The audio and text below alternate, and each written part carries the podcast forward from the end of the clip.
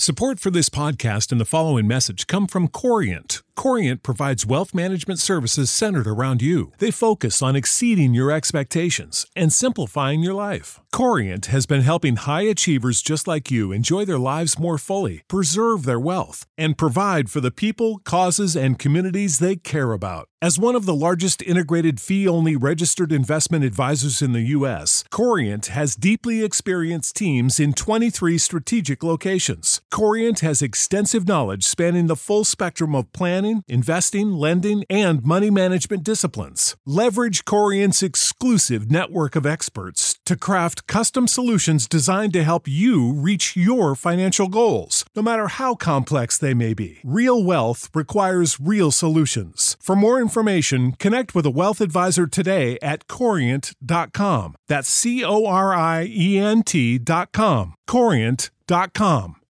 When you need mealtime inspiration, it's worth shopping Kroger, where you'll find over 30,000 mouthwatering choices that excite your inner foodie. And no matter what tasty choice you make, you'll enjoy our everyday low prices, plus extra ways to save, like digital coupons worth over $600 each week. You can also save up to $1 off per gallon at the pump with fuel points. More savings and more inspiring flavors make shopping Kroger worth it every time. Kroger, fresh for everyone. Fuel restrictions apply. Привет, это Кристина Вазовски, и вы слушаете «Извини, что голосовым» — подкаст о современном этикете. Второй сезон посвящен культурным особенностям разных стран. Вместе с нашими гостями мы обсуждаем отношения, еду, работу и digital-этикет. Эксперт сегодняшнего выпуска – Яшар Ниязбаев, журналист и политический обозреватель. И мы с Яшаром отправимся в Турцию. Поехали!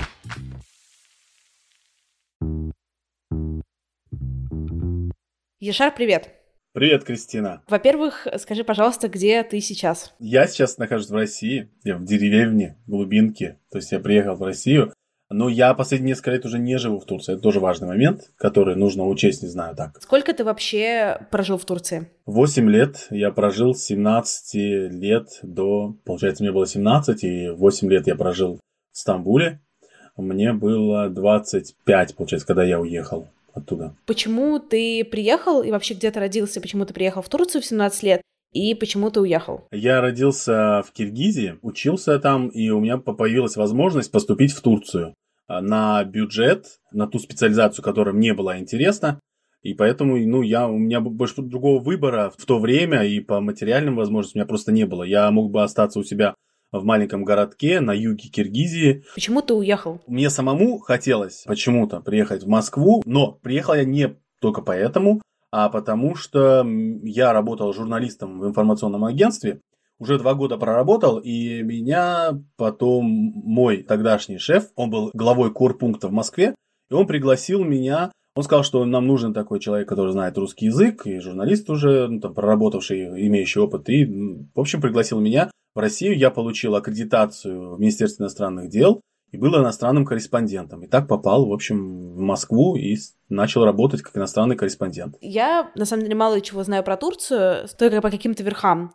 У меня ощущение, что в Турции вообще есть цензура, что в этом смысле это такое ну, сестра или брат России. Как вообще работает цензура в социальных сетях, если она вообще, и на какие темы можно или нельзя писать в Турции? Есть ли какие-то запретные темы? Я думаю, ты правильно уловила суть происходящего, потому что, да и, может, даже сама даже специально не интересуешься этим, но фоном ты что-то увидела, слышала, и ты понимаешь, что в Турции, особенно сейчас, понимают вопрос о регулировании социальных сетей. Так это называется мягко, но если мы говорим откровенно, то это все-таки цензура, конечно.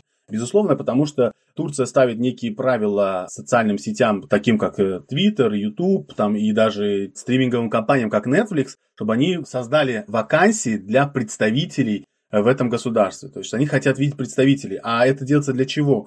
Для того, чтобы, как это понимаю я, учитывая все-таки ситуацию в Турции, а именно с э, свободой слова, с законотворчеством и так далее, законодательством, с влиянием правительства на суды, мы понимаем, что таким образом очень легко власти, правительство страны сможет э, регулировать и контент, и, и влиять на то, чтобы некоторый контент можно было просто легкостью удалить. Турция, если сейчас не может влиять на некоторые процессы в этих соцсетях, то теперь сможет. И говоря о том, что это братья, да, как ты сказала, да, особенно в последнее время, и у меня тоже складывается впечатление, а я очень внимательно слежу за новостями, за политической жизнью, за общественной жизнью Турции, да, это... У меня такое ощущение, что вот Турция идет по стопам России, очень прям точь-в-точь повторяя то, что несколько лет назад было в России, а теперь это уже приходит и в Турцию. Есть в Турции какие-то штуки, которые прям заблокированы. Например, вот ты упомянул Netflix, Twitter, YouTube.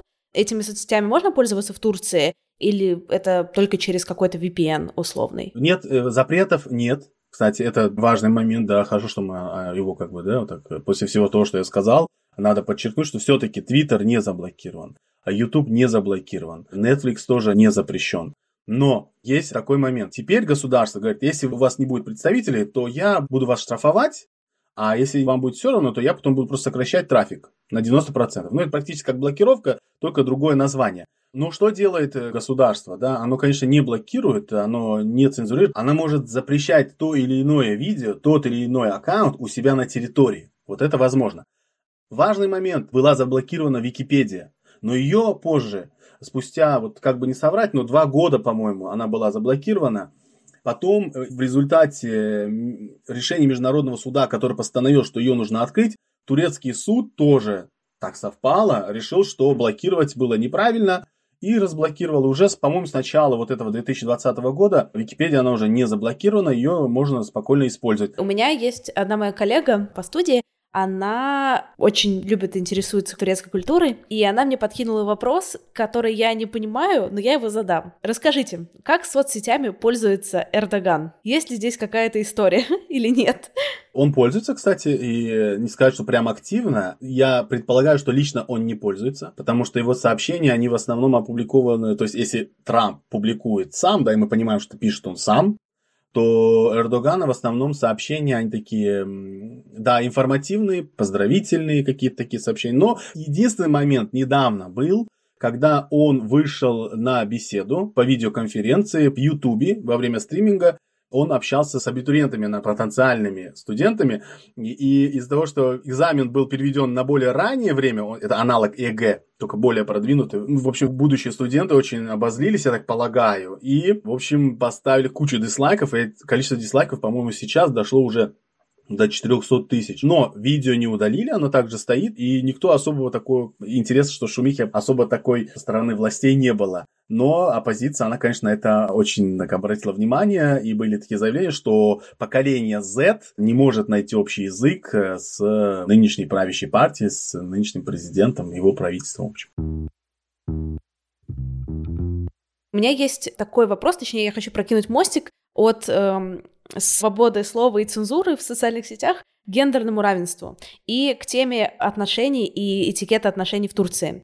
Можешь рассказать, пожалуйста, как принято строить отношения, в первую очередь, романтические, кто платит на свиданиях, и вообще, как устроен дейтинг в Турции? Один интересный момент, именно когда ты говорила про гендерное равенство, я хотел, вот у меня есть канал в Телеграме, как раз последнее мое сообщение сегодня было о том, что девушки, женщины вышли на протесты в 16 городах Турции заявить о том, что они не хотят, чтобы Турция отменяла Стамбульскую конвенцию. И женщины, они вышли на протест, это очень, это просто большое количество, это надо видеть.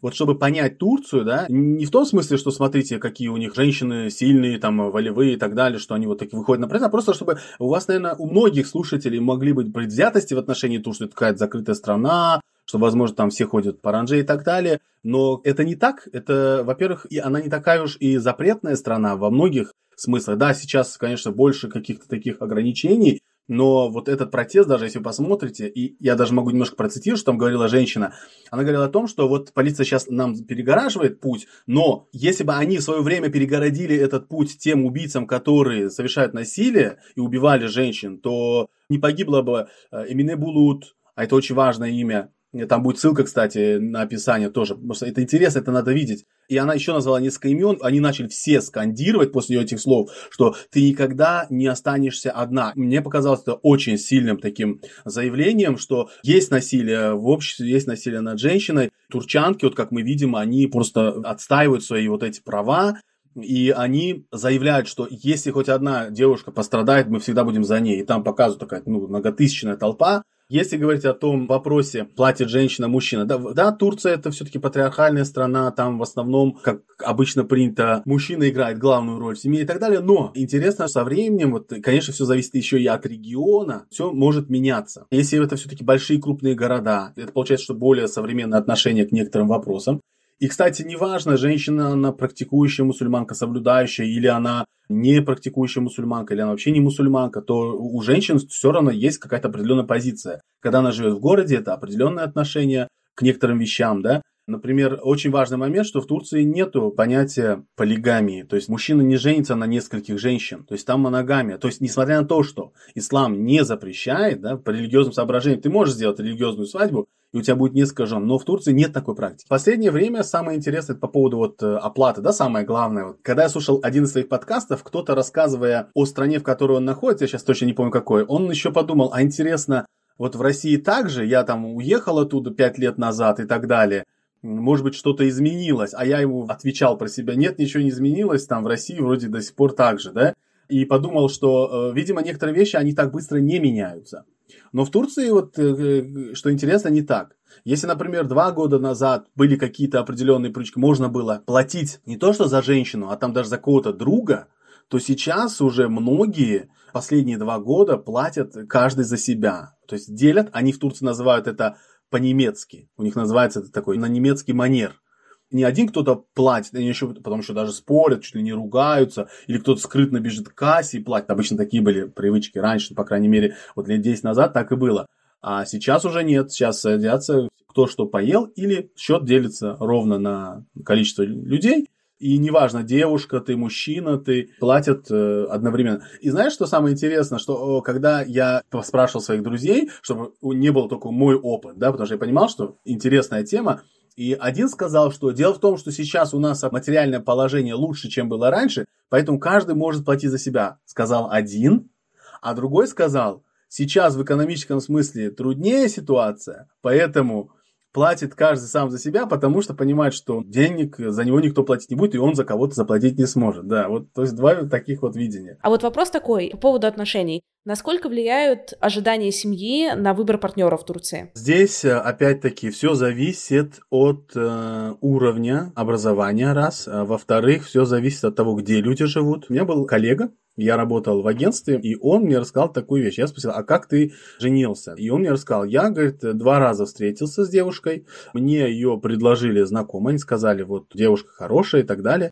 Я с ней встретился, мы с ней, говорит, один раз пообедали, второй раз я уже сказал, что я готов на ней жениться, и мы женились, в общем. Но это, я думаю, все-таки связано с тем, что этот персонаж, он был практикующий мусульманин. И девушка, когда шла с ним навстречу, она понимала, что эта встреча, она именно связана с вот построением будущего. И если говорить о других примерах, да, Конечно, очень часто даже есть в американских произведениях или даже сериалах, когда они рассказывают о том, как они делают выбор. И родитель говорит своему сыну, да, можешь выбрать кого хочешь, только вот с этого города, с этой улицы и желательно вот из этих домов. Ну, это те люди, которые разделяют, в общем, взгляды религиозные и так далее. Поэтому он как бы говорит, я тебе не запрещаю, с одной стороны, а с другой стороны сужает его выбор. Принято ли вообще или окей обсуждать какие-то тему секса или сексуальных отношений в Турции между друзьями, между партнерами, или это такая типа супер табуированная тема?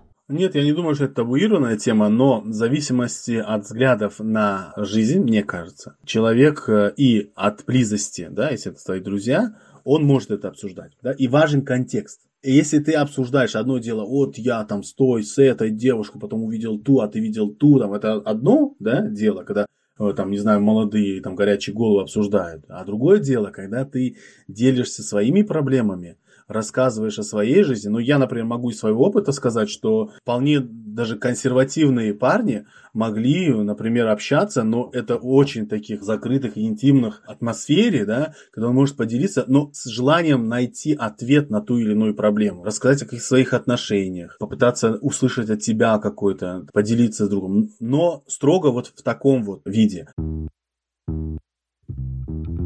А давай поговорим с тобой о дружбе. Как дружат в Турции? Вот такой более общий вопрос. Это обычная, ну, то есть дружба. Люди должны быть знакомы, они могут быть, наверное, и коллегами, хотя коллеги, мне кажется, больше всего все-таки это люди, которые проводят время на работе и очень мало общаются уже вне работы, такое тоже встречается. А если говорить про прям вот как дружат, я, например, могу сказать, что дружат, я вот по университету могу судить, да, я учился в университете, жил в общежитии, знакомишься, общаешься, живешь в общежитии, там, четыре человека в одной комнате, с, не обязательно с ними дружишь, но можешь дружить потом найти какого-то человека, с которым разделяешь взгляды, интересно общаться, и ты можешь даже там съехаться с ним жить. В России есть такое, что если тебе человек понравился, то вы можете там с ним сразу проболтать 5 часов про все на свете, и вот как бы мы лучшие друзья. Ну, я сейчас немножко преувеличиваю, но в целом. А, например, в Англии отношения нужно выстраивать. Ты сначала ходишь куда-то регулярно, у вас там такой talk на протяжении многих-многих встреч, и потом человек тебе потихонечку начинает открываться и говорить о каких-то личных вещах.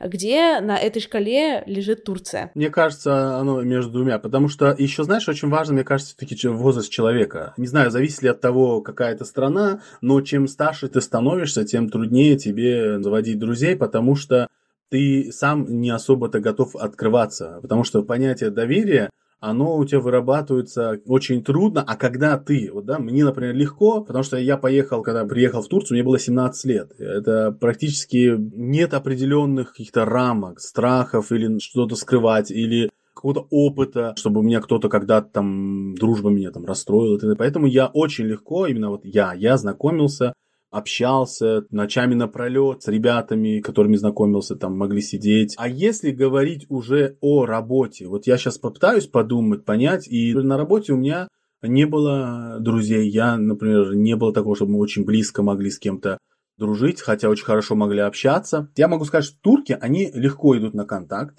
Это, наверное, да, то, что можно сказать. Они приветливы, доброжелательны, общительны, и поэтому с ними очень легко общаться. А вот если говорить о продолжении общения, да, такого, что прям дружеского, это, наверное, уже такая индивидуальная часть, потому что вот как химия, да, вот она у тебя есть или нет. А принято ли приглашать в дом друзей? Вообще собирать какие-то тусовки дома? Да, в этом смысле очень легко в Турции, да. Еще такой момент, когда хорошая погода круглый год, лучше находиться на улице. Чаще всего все-таки они сидят на улице, гуляют на улице и так далее. Но когда турок готовит, турчанка приглашает, если это семья, то она прям, ну, стол будет просто накрыт, там не будет места. И она еще при этом может думать, да, что она недостаточно там наготовила и так далее. Допустим, меня пригласили в гости турецкий дом. Ожидается ли я, что что-то принесу с собой? Если да, то что мне приносить? Нет, кстати, вот этого нет. У турок очень интересно, да, что я вот знаю традицию Знаю, что в России вот татар, например, когда они приходят в гости, они обязательно что-то захватят с собой. То есть у них прям это вот четко. И они еще называют как-то куштанаш, как-то так он называется. А в Турции, если ты приходишь в гости, а тебя, во-первых, никто ничего не ждет, и обычно приходят с пустыми руками. Представила такую идею, что, например, такая сцена скетча. Приглашают тебя в турецкий какой-то дом, ты по европейской традиции берешь с собой бутылку вина, а они, соблюдающие мусульмане, не пьют, например. Да, ну они что, они просто любезно тебе скажут, что они не пьют, и все. Это, это не проблема.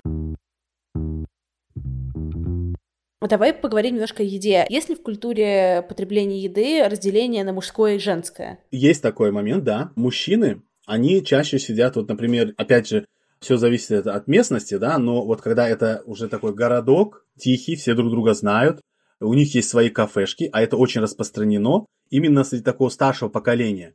Они сидят в этом кафе, мужчины, только мужчины, играют настольные игры и целый день пьют чай. А женщины, они в такие кафешки не ходят, ну, то есть сейчас, допустим, кто-то может пойти, там где-то кафе посидеть, не запрещено, но вот именно как вот такая часто встречающаяся традиция, это когда женщины раз в месяц, да, они могут и раз в неделю собираться у кого-то в гостях. И женщина, которая приглашает, готовит там сладости, всякие пироги и так далее. Ну, в основном такое мучное и вкусное, и соленое, и сладкое. Есть еще там, традиция, например, раз в месяц. Прям очень шикарное такое мероприятие, оно только для женщин и туда мужчин вообще не впускают. Максимум мужчина может там до 5 лет ребенок. Э, старше уже, например, его просто не пустят, потому что это вот строго такое мероприятие женское. Женщины готовят, и готовят они, кстати, вместе, что интересно. То есть они кто-то, несколько женщин приходят заранее, помогает готовить, а потом они все вот так вот целый день до вечера сидят, это уже их день, никто не вмешивается, никто не мешает. Мужчины сидят в кафе, пьют чай. Есть ли какие-то штуки, просто вот обращаясь к стереотипам, условно, считается ли мужчина мужчиной, если он ни разу в жизни там не резал барана или что-то такое? Живы ли какие-то вот такие вот гендерные типа штуки? Или там может ли женщина не уметь готовить и чувствовать себя ок? Да, это проблема, да, нет. Насчет зарезать барана, может и не зарезать, да, в условиях города, мало, это редко делают все-таки. Но и то не обязательно, чтобы ты, там, э, глава семьи или кто-то, мужчина, будучи мужчиной, должен этим заниматься. Нет. Но по поводу готовки все-таки да. Даже если мужчина работает поваром, дома он никогда не будет готовить. Это четко. Готовит женщина, да. Это уже такое деление, оно по умолчанию. Это не обсуждается, не спрашивается. Я не знаю, есть ли до такой степени современные девушки, которые говорят, да, я там выйду замуж за тебя, но я не буду готовить. Не знаю. Вот может ли такое быть? А сколько процентов женщин работают? Примерно по ощущениям. По ощущениям, мне кажется, они все-таки работают. Тем более в нынешних таких экономических условиях, особенно если ты в городе, то никто женщине там запрещать работать, наверное, не будет. Другое дело, когда женщина замужем, у мужчин бывают предпочтения, я приношу деньги, ты ни в чем не нуждаешься, так что ты вот э, сиди дома, смотри за детьми, думай только об этом. То есть я тебя изначально брал за этого, да, вот даже, даже эти формулировки, да, вот я тебя брал там и так далее, да, это, конечно, в некоторых странах, в некоторых, наверное, случаях это, ну, неприемлемые, как бы, формулировки, но там вот так. Мы уже поняли, что по умолчанию женщины готовят, и также, наверное, по умолчанию женщины должны заниматься детьми и домом, и всем бытом, и уборкой, вне зависимости от того, работает она или не работает, правильно? Ну, да, это правильно.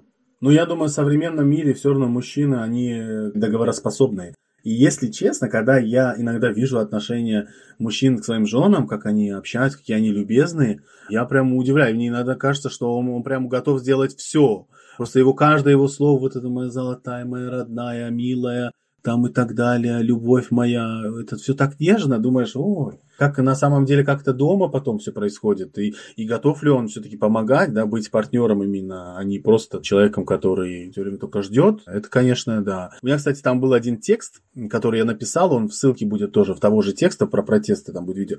А я написал, что первый раз, когда я увидел про насилие э, в семье, про убийство женщины в Турции, об этом говорили так много, что я подумал, что дай бог это хорошо, что это так сильно обсуждается, и такой прям, ну, действительно было громкое событие, что со временем это прекратится. И прошло 8 лет, и, к сожалению, нет, каждый день практически умирают женщины от рук мужчин. Именно обычно это парни или мужья, обычно мужья или те, кто развелся. И это просто очень ужасно. С другой стороны, кажется, вроде, когда мужчина, который не хочет этого насилия, он видит, насколько это плохо, да, но насилие это одно, а разделять труд это другое. Поэтому, может быть, одно из другого вытекает, может не вытекает. Но мне кажется, это какие-то разные темы, потому что это уже связано как-то с темпераментом, воспитанием.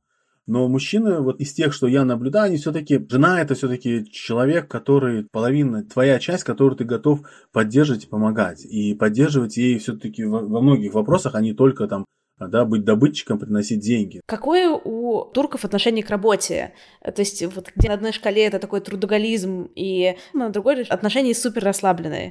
Нет, это не расслаблено. Я слышал как раз таки, если вот в сравнении с Аргентиной, да, там, там такие сильные профсоюзы, что люди не боятся быть уволенными, поэтому очень пофигистично относятся к своей работе. Ну, не то, что пофигистично, они могут не спешить и как э, ваш гость рассказывал, он сказал, что он ну, тоже научился этому, что тебя никто не толкает, поэтому... Вот если смотреть так, то турки, они трудоголики. Во-первых, они ну, очень полностью отдаются работе.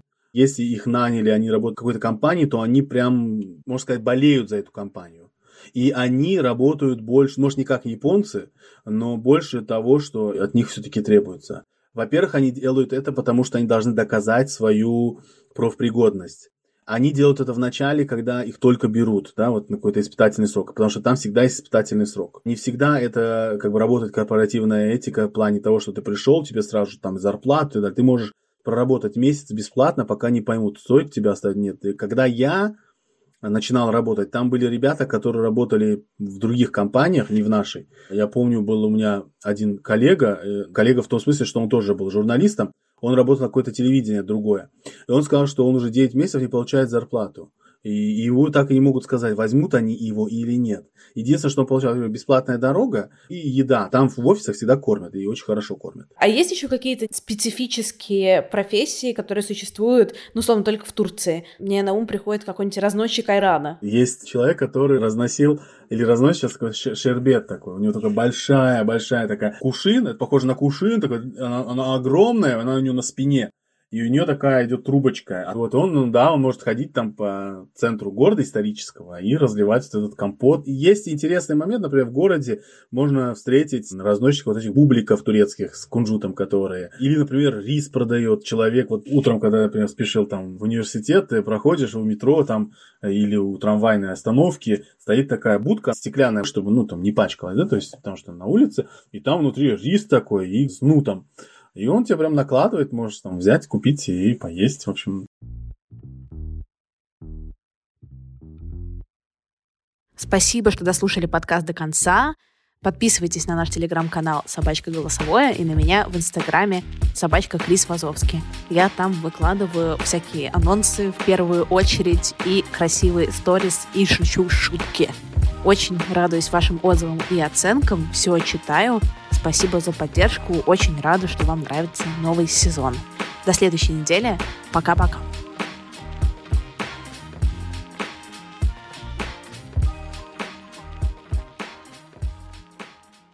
You know how to book flights and hotels. All you're missing is a tool to plan the travel experiences you'll have once you arrive. That's why you need Viator. Book guided tours, excursions, and more in one place. There are over 300,000 travel experiences to choose from, so you can find something for everyone. And Viator offers free cancellation and 24 7 customer support for worry free travel. Download the Viator app now and use code Viator10 for 10% off your first booking in the app. Find travel experiences for you. Do more with Viator.